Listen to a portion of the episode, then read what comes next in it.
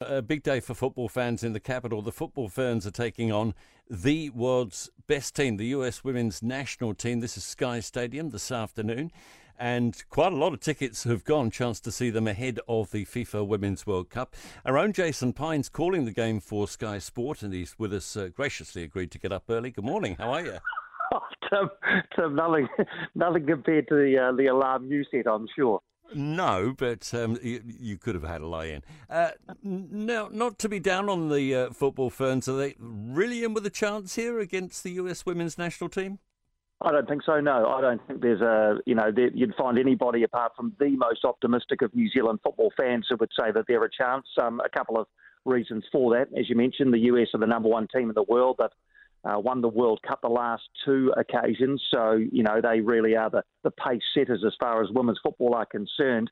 And New Zealand, unfortunately, have been unable to call on about a dozen of their top players uh, for various reasons, the main one being that this game falls outside of a, a FIFA window where clubs are duty-bound to release their players. A number of clubs have decided that they will not release their players.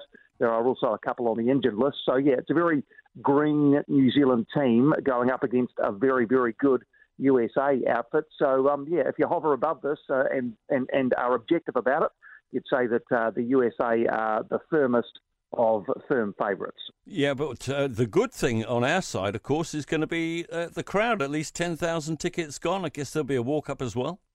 World record, uh, sorry, uh, New Zealand record for a for a um, for a football Ferns game. There will be a good walk-up. Nice day in Wellington as per usual. So yeah, over ten thousand sold. The previous record for a football Ferns home game is about seven and a half thousand. So they'll well and truly go past that. And and um, you know, I think a lot of people will be coming along to have a look at the U S as well. As I mentioned, they're a pretty highly credentialed team. This is a World Cup year, and they'll be based in New Zealand in July for, for their games, a couple of games in Auckland and one in Wellington, so they're here to acclimatise as well. But yeah, no, good crowd expected this afternoon. Still school holidays, uh, of course, so uh, I guess there'll be a lot of families there and, and youngsters are keen to see what, uh, what both of these teams are all about. Bodes well for the tournament itself. Uh, say that again, Tim?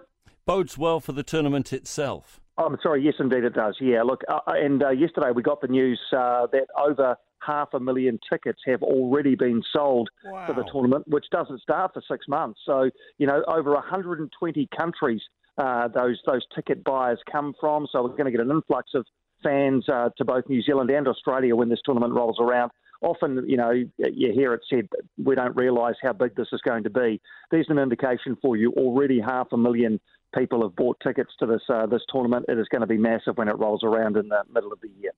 Uh, Jason Pine calling it for Sky Sport, but you can walk up yourself. There'll be uh, a few seats left. Uh, Four o'clock kickoff at Sky Stadium for the football Ferns against the U S women's national team.